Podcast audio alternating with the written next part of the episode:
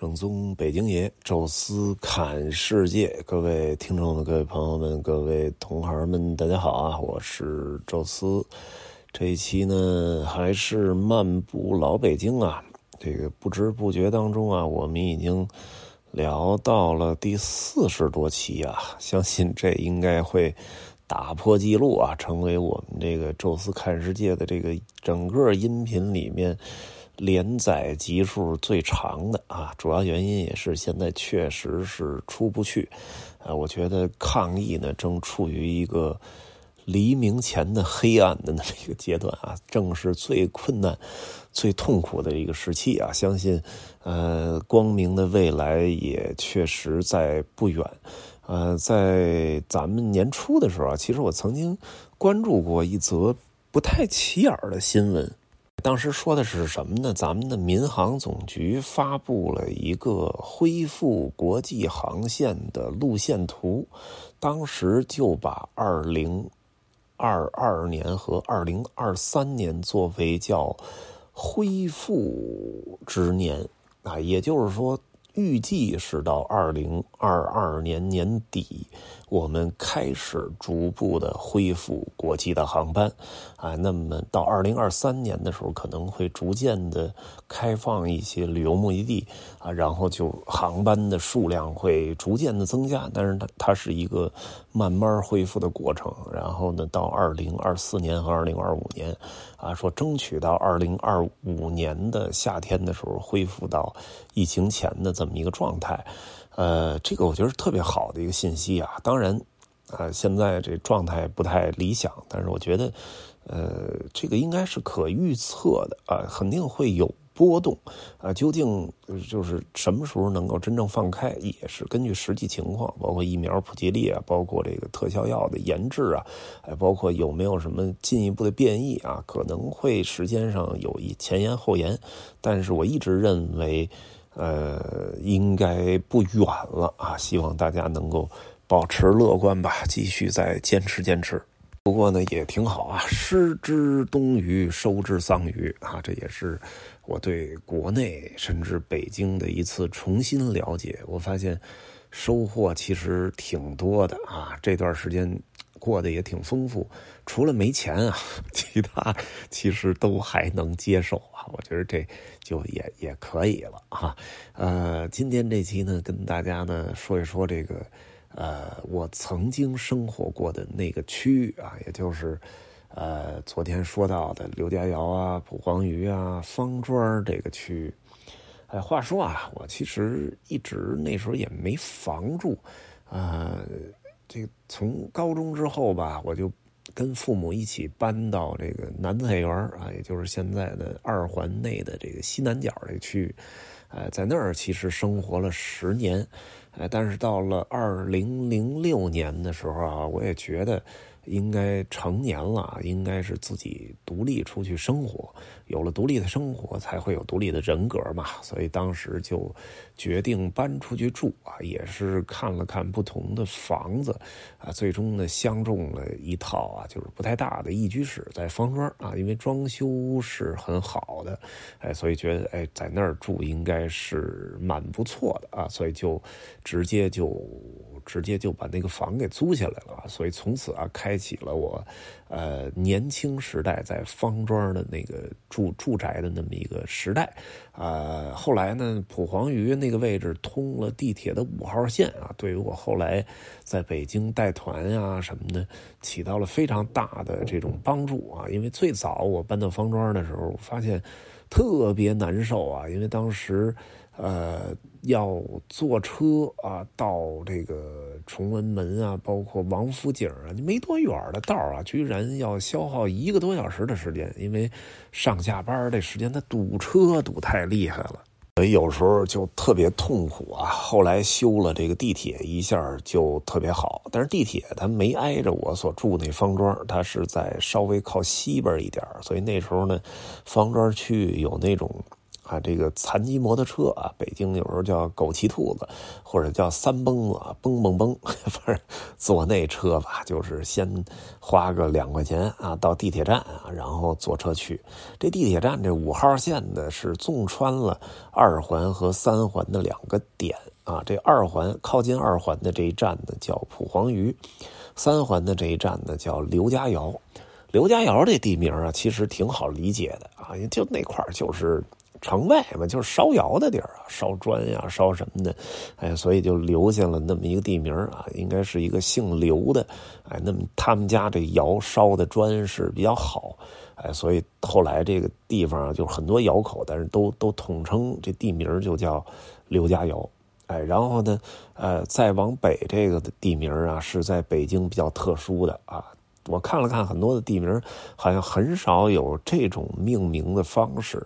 就是什么呢？在清朝年间的时候啊，这块就已经形成了一个聚集的村落啊，就是很多聚集的，呃，这个居民在这儿，哎，所以就有这个地名的称呼。呃，其实呢是出了左安门之后啊，往右一拐就是这个区域。这个区域呢是很大的一片三角区域啊，是由三个。呃，村庄组成的这么一个区域，哪三个村庄呢？分别是蒲草桥、黄土坑和榆树村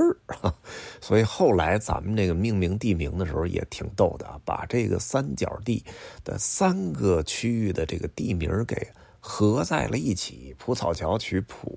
黄土坑取黄，榆树村取榆，所以。那个地儿就叫蒲黄榆了啊，这是我觉得挺有意思的一点啊。然后另外呢，就说到这个方庄，哎，方庄咱们可以多说两句啊，因为方庄很神奇啊。当年啊就叫方家庄啊，这就跟南边那宋家庄一样啊，就是姓方的人比较多嘛，方家庄。后来是什么时候呢？一直到了。哎，这个咱们的八十年代的时候啊，八十年代，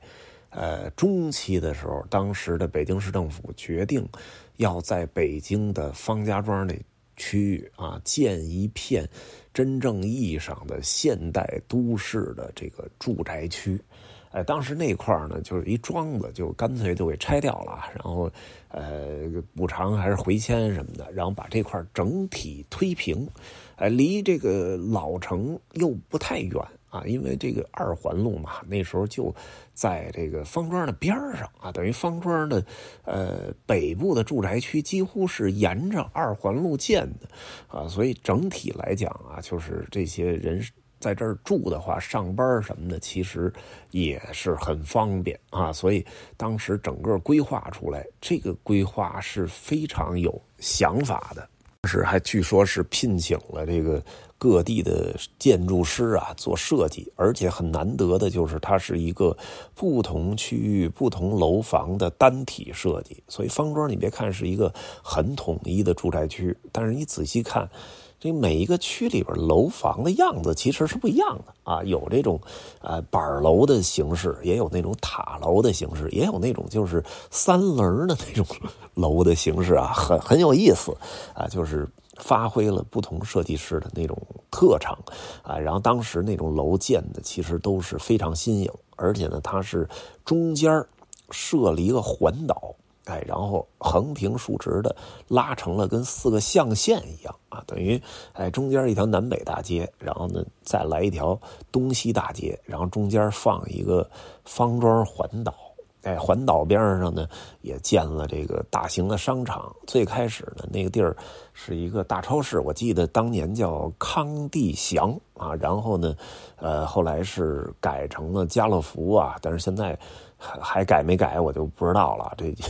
搬走之后，后来就没怎么再回去过啊。然后这边呢是建了一条美食街啊，然后西西南呢是有这个邮局，还有银行，然后西北还建了一个体育公园啊。这个据说是全中国。第一个在社区内出现的以体育为主题的公园啊，那里边有这个篮球场、有足球场，还有网球场啊，这非常先进啊！你要知道，这是八十年代的事儿，而且呢，这里还建了学校啊，还建了这个呃医院啊，东方医院啊，这就是所有的这些都考虑到了，然后开始建这个住宅楼。正好呢，因为是画出了一个象限啊，出现了四个比较大的居住的这种建住宅楼的区域，所以呢，分别命名为叫方古园、方城园、方群园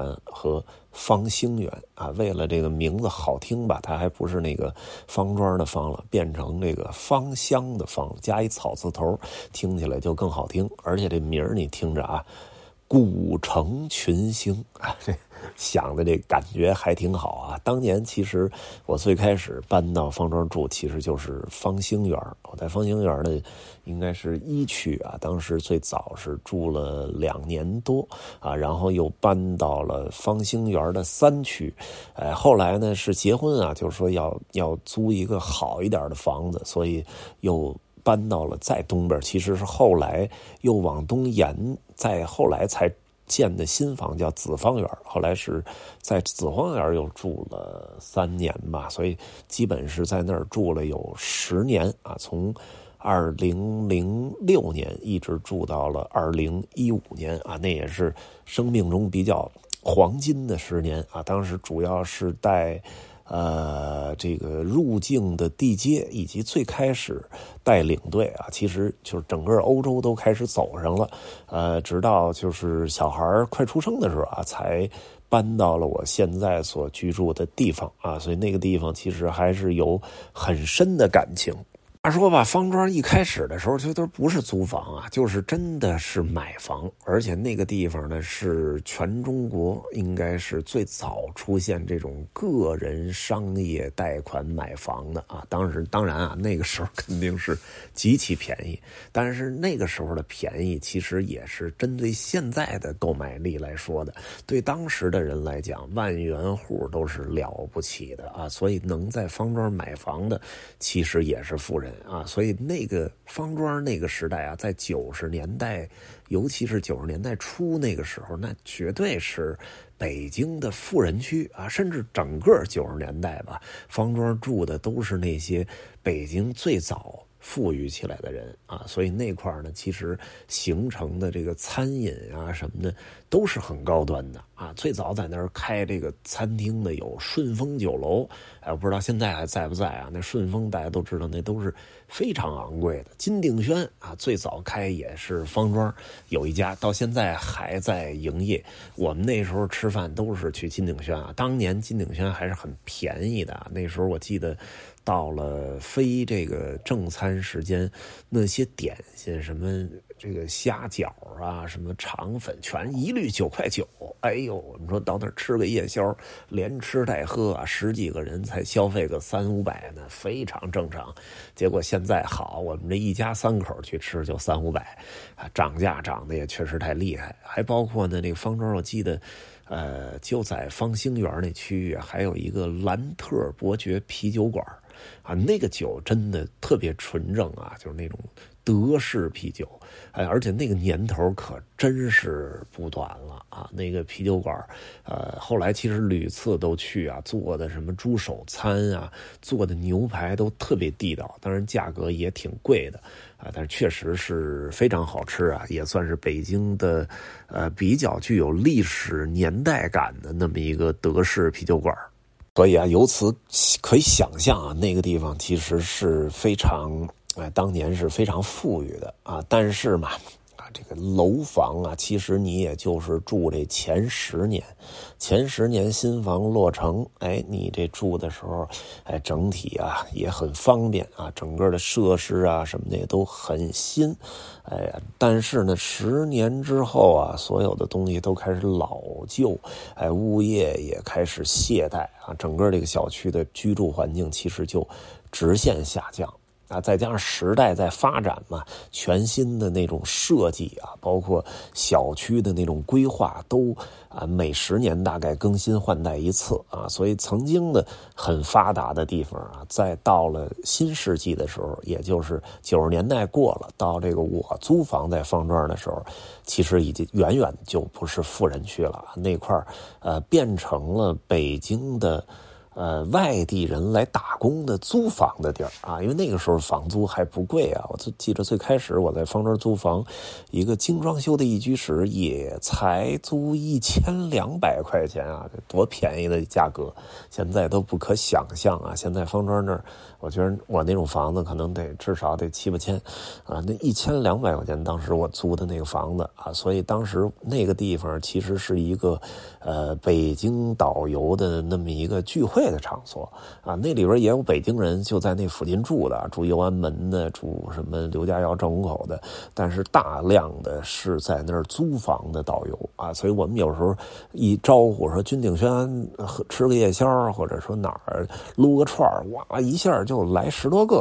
啊，特别的热闹，再加上那体育公园什么的都打篮球，哎呀，那时候我记得还是挺爽的啊，确实挺适合年轻人住的。不知道这个十年啊，方庄是个什么样子？到底现在住的都是什么人啊？这咱就不好说了啊。但是那地儿确实留下了很这个多的回忆吧。方庄再往东啊，还有像什么分钟寺啊、龙爪树啊、呃承寿寺啊这些很有意思的地名。找机会呢，再跟大家来继续说。但是我们下边呢。